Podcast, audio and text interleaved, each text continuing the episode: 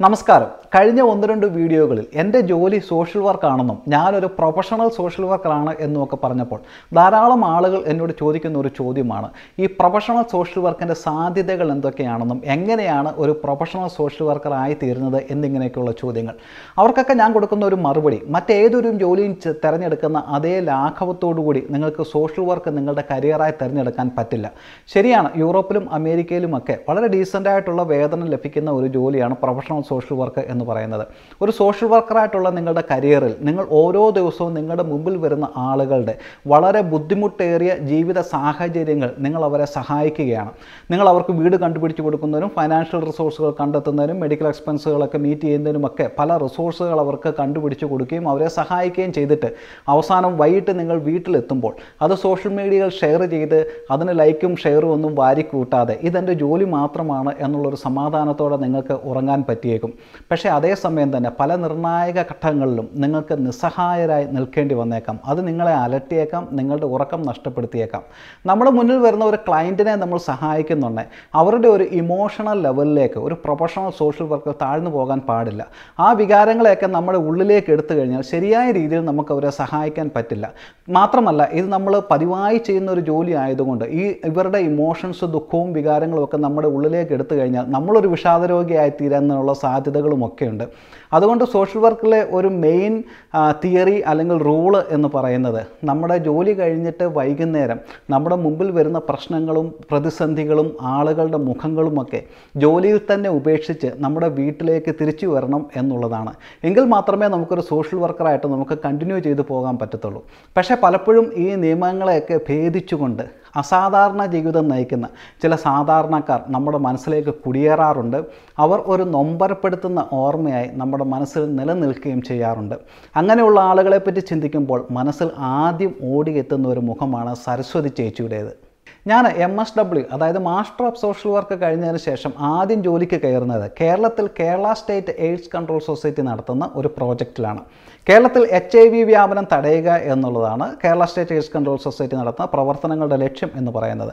സമൂഹത്തിന്റെ മുഖ്യധാരയിൽ നിന്നും അല്പം മാറി നിൽക്കുന്ന പ്രവർത്തനങ്ങളാണ്. പ്രധാനമായിട്ടും മൂന്ന് ഗ്രൂപ്പ് ആളുകളെയാണ് ഇവിടെ ടാർഗറ്റ് ചെയ്യുന്നത്.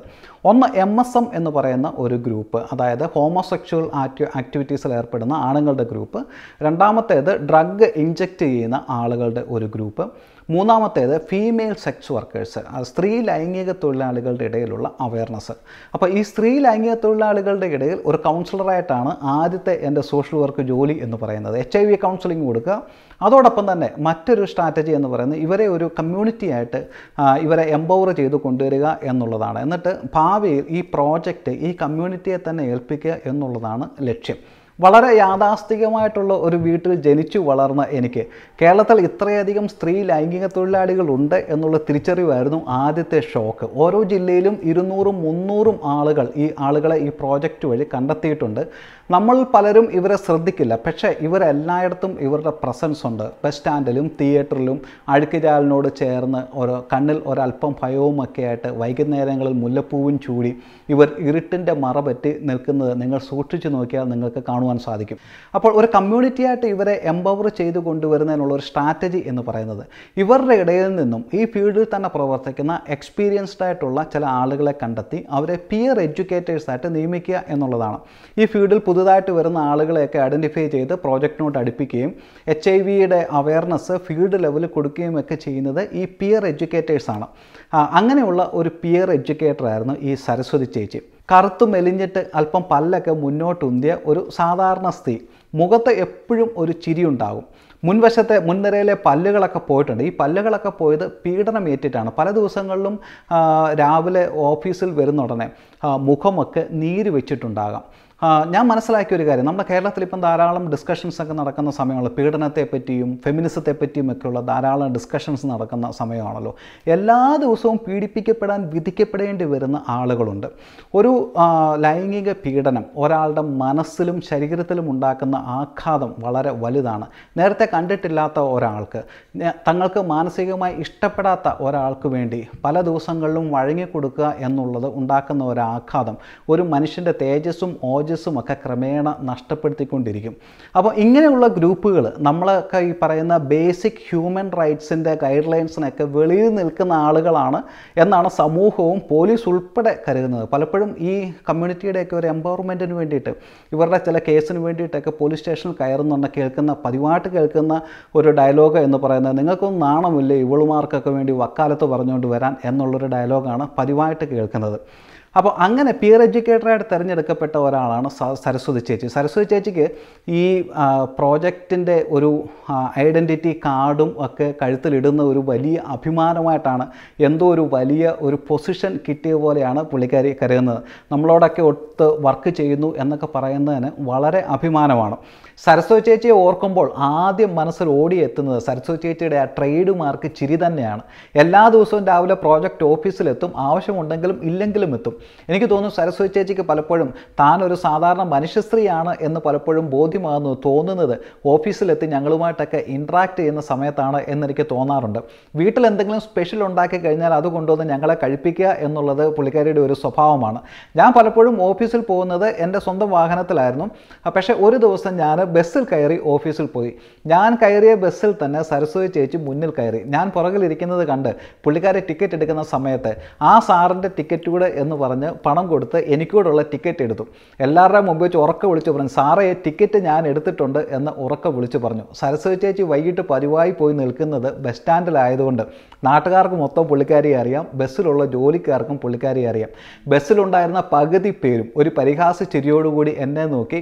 കണ്ടക്ടർ എന്റെ അടുത്ത് വന്ന് ഒരു വഷളം ചിരി ചിരിച്ചിട്ട് ടിക്കറ്റ് എന്റെ കയ്യിൽ തന്നു.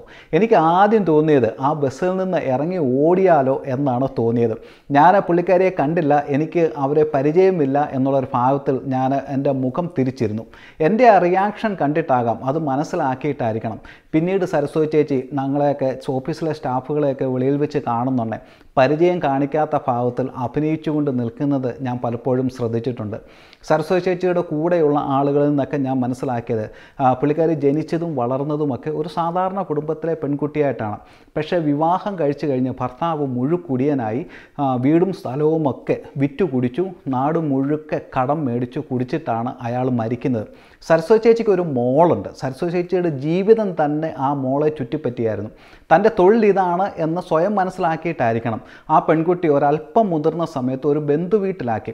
പക്ഷേ എല്ലാ ചെലവും എല്ലാ മാസവും അയച്ചു കൊടുക്കുകയും എല്ലാ കാര്യങ്ങളും നട നോക്കി നടത്തിയിരുന്നത് സരസ്വതി ചേച്ചി തന്നെയായിരുന്നു. അവളെപ്പറ്റി പറയുന്നുണ്ട് സരസ്വതി ചേച്ചിക്ക് നൂറ് നാക്കായിരുന്നു. പത്താം ക്ലാസ് പരീക്ഷ പാസ്സായ സമയത്ത് സാറേ ഒരു ട്യൂഷന് പോലും പോകാതെയാണ് അവൾ പത്താം ക്ലാസ് പാസ്സായത് എന്ന് പറയുന്നത് വളരെ അഭിമാനത്തോടു കൂടിയാണ് സരസ്വതി ചേച്ചി പലപ്പോഴും പറഞ്ഞുകൊണ്ടിരുന്നത്. പക്ഷേ ആ പെൺകുട്ടി കുറച്ച് പ്രായമായി കഴിഞ്ഞപ്പോൾ അമ്മയുടെ തൊഴിലൊക്കെ മനസ്സിലാക്കി കഴിഞ്ഞപ്പോൾ സരസ്വതി ചേച്ചിയിൽ നിന്ന് ഒത്തിരി അകന്നു മാറാൻ ശ്രമിച്ചു തന്റെ അമ്മയാണ് എന്ന് പറയുന്നതിനൊക്കെ ഒരു നാണക്കേട് ആ പെൺകുട്ടിക്ക് പലപ്പോഴും ഉണ്ടായി. ഒരു ദിവസം രാവിലെ സരസ്വതി ചേച്ചി ഓഫീസിലേക്ക് കയറി വന്ന് പതിവ് ചിരിയൊക്കെ മുഖത്ത് വരുത്തിയിട്ട് ഉറക്ക വിളിച്ച് പറഞ്ഞു സാറേ ഇന്നെന്റെ മോളുടെ കല്യാണമാണ് കേട്ടോ എന്ന് പറഞ്ഞു. പെട്ടെന്ന് തന്നെ ഞങ്ങൾ ഓഫീസിലുള്ളവരെല്ലാവരും ചോദിച്ചത് ആഹാ ചേച്ചി കൊള്ളാമല്ലോ ആൾ ഞങ്ങളെയൊന്നും മോളുടെ കല്യാണത്തിനും വിളിച്ചില്ലല്ലോ എന്ന് ചോദിച്ചു. പെട്ടെന്ന് വന്ന മറുപടി സാറേ എന്നെ വിളിച്ചില്ലല്ലോ പിന്നെ എങ്ങനെയാണ് ഞാൻ നിങ്ങളെ വിളിക്കുന്നത് എന്നാണ്.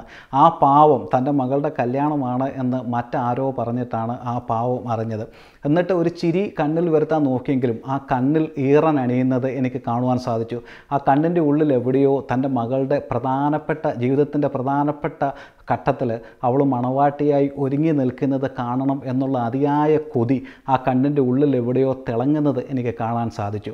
ഞാനങ്ങും പോകുന്നില്ല സാറേ. ഇനി ഞാൻ പോയിട്ട് വേണം അവൾക്ക് നാണക്കേടാവാൻ എന്ന് പറഞ്ഞ് ഉറക്കെ ഒന്ന് ചിരിക്കാൻ ശ്രമിച്ചുകൊണ്ട് സരസ്വതി ചേച്ചി ഓഫീസിൽ നിന്ന് ഇറങ്ങിപ്പോയി. പക്ഷേ എല്ലാ ദിവസവും ഓഫീസിൽ വന്ന് വീണ്ടും പറയുന്നത് മകളുടെ കാര്യങ്ങൾ തന്നെയായിരുന്നു. ഒരു ട്യൂഷന് പോലും പോകാതെയാണ് അവൾ പത്താം ക്ലാസ് ജയിച്ചത് എന്ന് പറയുന്നുണ്ട് കണ്ണുകളിൽ വല്ലാത്തൊരു തിളക്കമുണ്ടായിരുന്നു. തനിക്ക് നേടിയെടുക്കാൻ പറ്റാത്തതൊക്കെ തന്റെ മോൾ നേടിയെടുത്തു എന്ന് ഓർത്ത് ആ പാവം പലപ്പോഴും അഭിമാനിക്കാറുണ്ടായിരുന്നു. ഞാൻ പിന്നീട് ന്യൂയോർക്കിൽ എത്തിക്കഴിഞ്ഞ് കുറേ വർഷങ്ങൾക്ക് ശേഷം പ്രോജക്റ്റിൽ ഓഫീസിലെ എന്റെ പഴയ സുഹൃത്തുക്കളുമായിട്ടൊക്കെ സംസാരിച്ച് കഴിഞ്ഞപ്പോഴാണ് അറിഞ്ഞത് സരസ്വതി ചേച്ചി മരിച്ചുപോയി എന്നുള്ളത്. റോഡിന്റെ സൈഡിൽ എവിടെയോ കിടന്നാണ് ആ പാവം മരിച്ചത്. ആർക്കും ഒരു പരാതി ഉണ്ടായിരുന്നില്ല ആരും ശ്രദ്ധിച്ചതുമില്ല. എനിക്ക് തോന്നുന്നില്ല മകളോ മരുമകനോ ഒക്കെ പുള്ളിക്കാരി മരിച്ചതിന് ശേഷം കാണാനെത്തി എന്നുപോലും എനിക്ക് തോന്നുന്നില്ല. സരസ്വതി ചേച്ചിയുടെ ആ നിഷ്കളങ്കമായ ചിരിയും സാറേ എന്ന് നീട്ടിയുള്ള വിളിയുമൊക്കെ പലപ്പോഴും എന്റെ ഓർമ്മകളിൽ തെളിഞ്ഞു വന്ന് എന്നെ അലോസരപ്പെടുത്താറുണ്ട്. അവർ ഒരു നല്ല മകളായിരുന്നു. നല്ല ഭാര്യയായിരുന്നു. നല്ല അമ്മയാകാനൊക്കെ ശ്രമിച്ചു.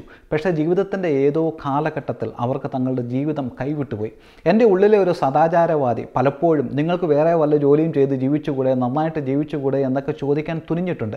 പക്ഷേ ജീവിതം അങ്ങനെയാണ്. ചില സന്ദർഭങ്ങളിൽ ചില സാഹചര്യങ്ങളിൽ നമ്മൾ എത്തപ്പെട്ട് കഴിഞ്ഞാൽ പിന്നെ അവിടുന്ന് മാറിപ്പോവുക എന്നുള്ളത് പലപ്പോഴും വളരെ ദുർഘടമായിട്ടുള്ള ഒരു കാര്യമാണ്. സരസ്വതി ചേച്ചിയുടെ ചിരിക്കുന്ന മുഖം പലപ്പോഴും ഞാൻ എത്ര ചെറിയ മനുഷ്യനാണ് എത്ര സങ്കുചിത മനുഷ്യനുള്ള സ്വാർത്ഥനായിട്ടുള്ള മനുഷ്യനാണ് എന്നെനിക്ക് പലപ്പോഴും തോന്നിയിട്ടുണ്ട്. ചില ആളുകൾ നമുക്ക് സമാന്തരമായി ജീവിച്ച് കടന്നു പോകും. പിന്നീട് അവരുടെ മരണത്തിന് ശേഷമൊക്കെയാണ് നമ്മൾ മനസ്സിലാക്കുന്നത് അവർ സാധാരണ വ്യക്തികളാണെങ്കിലും അസാധാരണമായ ജീവിത സാഹചര്യങ്ങളെ നേരിട്ട അസാധാരണ വ്യക്തികളാണ് എന്നൊക്കെ. ഒരിക്കൽ പോലും സരസ്വതി ചേച്ചി എന്റെ കൂടെ ജോലി ചെയ്യുന്ന ഒരാളാണ് എന്ന് മറ്റുള്ളവരെ പരിചയപ്പെടുത്തുന്നതിനുള്ള ഹൃദയവിശാലത എനിക്ക് ഉണ്ടായിട്ടില്ല. ബസ്സിൽ കയറുമ്പോൾ അവർക്ക് കൂടി ടിക്കറ്റ് എടുക്കണം എന്ന് എനിക്ക് ഒരിക്കലും തോന്നിയിട്ടില്ല. വീട്ടിൽ നിന്ന് അല്പം ഫുഡ് കൊണ്ടുവന്ന് അവർക്ക് കൊടുക്കണം എന്നും എനിക്ക് തോന്നിയിട്ടില്ല. സരസ്വതി ചേച്ചി എന്റെ മുമ്പിൽ ഒരാനയോളം വളർന്നു നിൽക്കുമ്പോൾ ഞാൻ വെറും ഒരു ഉറുമ്പ് മാത്രമാണ് എന്നുള്ളൊരു തോന്നലാണ് എനിക്ക് പലപ്പോഴും ഉണ്ടായിട്ടുള്ളത്. ഒരു പ്രൊഫഷണൽ സോഷ്യൽ വർക്ക് എന്നുള്ള എന്റെ കരിയറിനിടയിൽ ഇത്തരത്തിലുള്ള ധാരാളം വ്യക്തികൾ എന്റെ കൺമുന്നിൽ കൂടി കടന്നു പോയിട്ടുണ്ട്. അവരൊക്കെ എന്നെ ജീവിതത്തിൽ പഠിപ്പിച്ചത് വളരെ വിലപ്പെട്ട പാഠങ്ങളുമാണ്. ഇനി മറ്റൊരു വീഡിയോയുമായി വീണ്ടും നിങ്ങളുടെ മുമ്പിൽ എത്തുന്നവരെ Bye.